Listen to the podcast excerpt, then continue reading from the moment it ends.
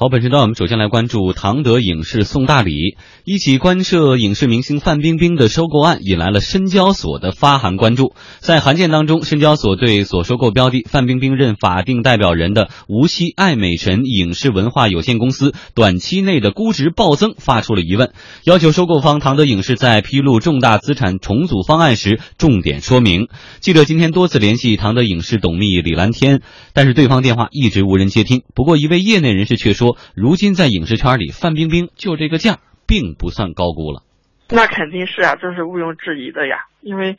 啊，像她算肯定是算超一线的了嘛。就是绑定她，其实呃，这个代价您看来可能也不算是特别高，是吗？符合现在目前的一个市场的状况吧。因为中国的整个的这个，不管是股市也好，还是影视市场也好，它整个是一个处于不是那么理性的一个状态，是一个非理性的一个市场。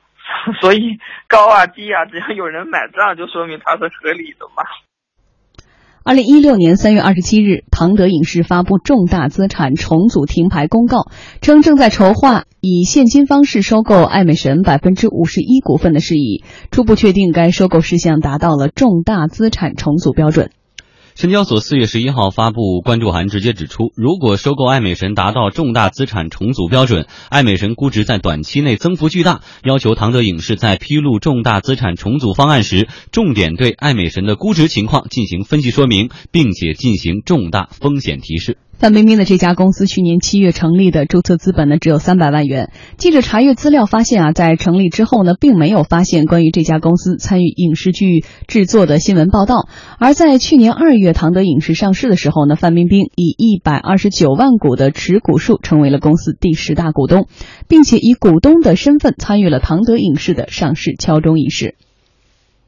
我们有寓意的，我们希望今天上市了之后，我们可以二十倍、三十倍啊。不不，二百倍吧，像红线一样直线上升。正在上市公司与范冰冰的这层关系受到大家关注的时候，引来了深交所细究这笔交易的合规性。记者今天辗转通过微信联系到范冰冰经纪人子英，希望了解范冰冰跟唐德影视的关系以及对于爱美神公司估值的看法。不过截至发稿时，对方并没有回应。乐正传媒研究与咨询总监彭侃分析说，唐德影视之所以送出如此大礼，目的呢就是希望可以拴住范冰冰，因为它就是一种呃市场行为嘛。市场行为是因为那的确明星的价值它得到了市场的认可，而且是它的价值在目前的就是繁荣的这个呃影视市场当中变得越来越重要。明星他们的价码越来越高嘛，所以那个就是明星的胃口也越来越大。那啊，这些上市公司也不得不就是说，为了留住这些明星啊，就之前的那种就是方式可能已经不适用了。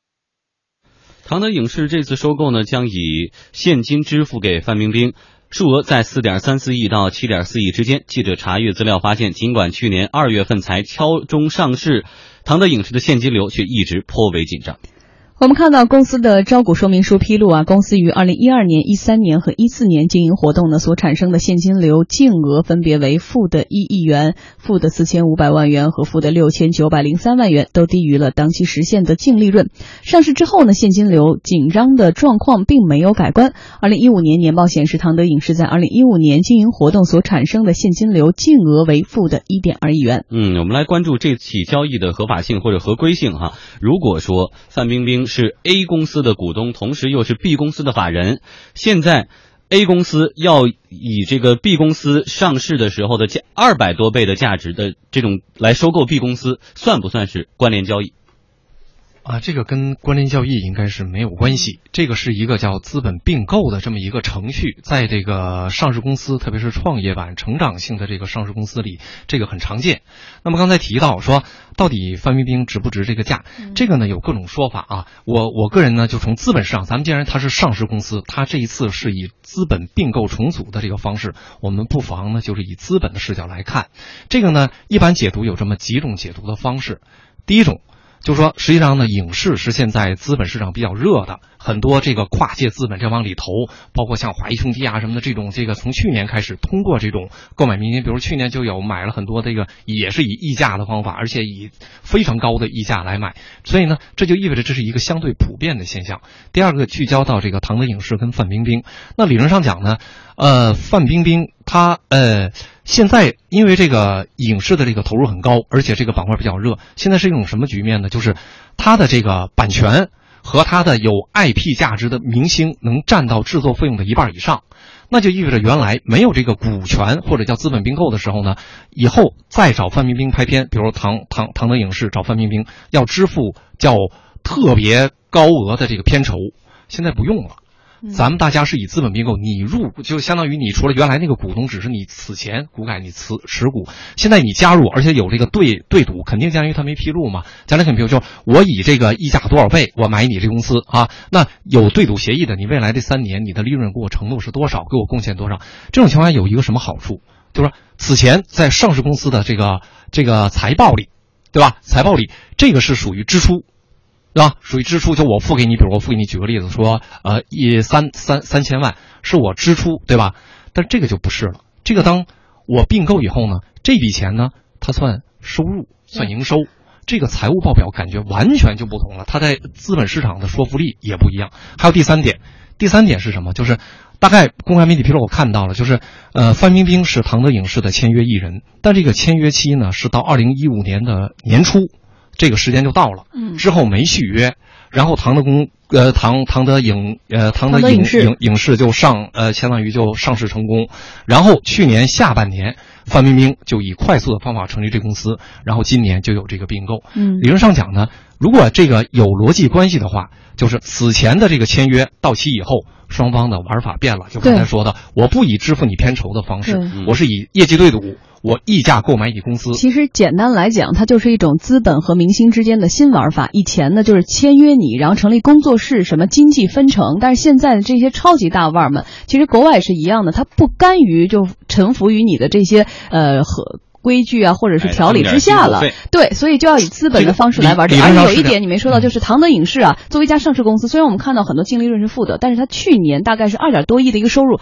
都来自于范冰冰的《武媚娘传奇》，所以它是在靠范冰冰目前余下的这些东西在挣钱。而它接下来要发展他们公司最大的一个 IP 版权，有价值能变现的，呃，不论这个是人还是个产品哈。就是范冰冰了，是的，就是二零一四年《武媚娘》这个占唐德影视的大概百分之七十一的总营收，这但刚才有一点呢，确实这个是股民质疑的。就是在好莱坞绝不这么干，但是股民质疑是有一点，是我们好像有这样的一个合，就是规定，就是说对于上市公司收购重大资产，像现在已经估到七亿或八亿了嘛，坊间传言非常多。为什么证监会会关注呢？就是它应该作为一家公司，它的大概是营业额还是收入要占到你所有这种估值是百分之五十还是？它有一些条款啊，具体就不说了。但是这个公司明显是一个新注册的空壳公司，但是大家没有注意到一点是，它真正的所谓的一个壳，它里面的核心其实是这个人。啊，理论上讲呢，就是股民质疑的是这样。就是说，实际上呢，它这个由刚才说到的由资本和明星互换以后呢，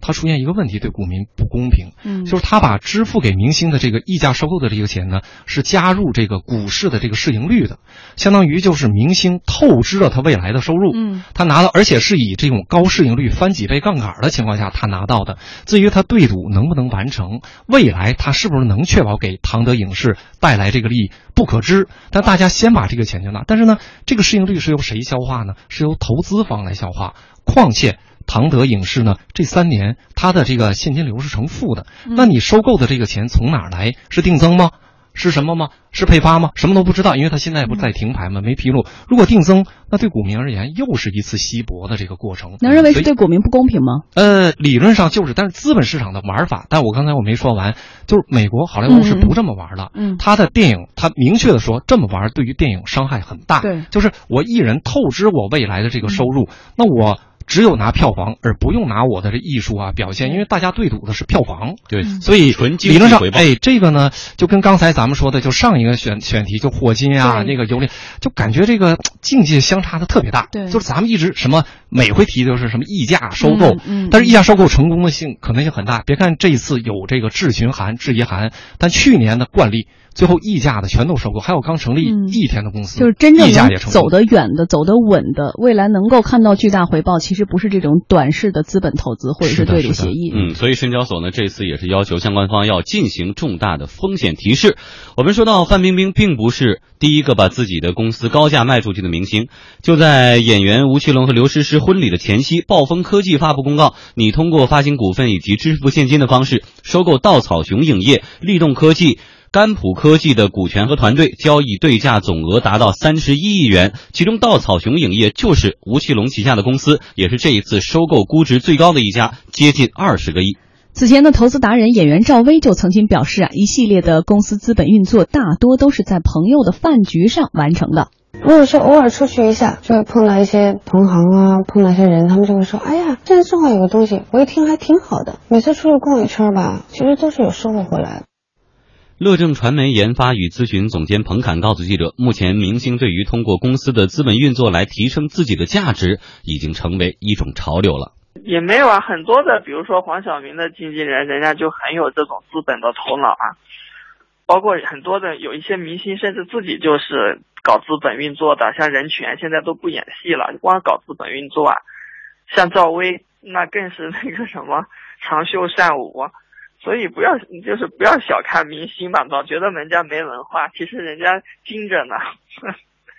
而且他，他往往像现在，比如说明星本来他就有可能有工作室，本来就是按照一个公司化在运作嘛。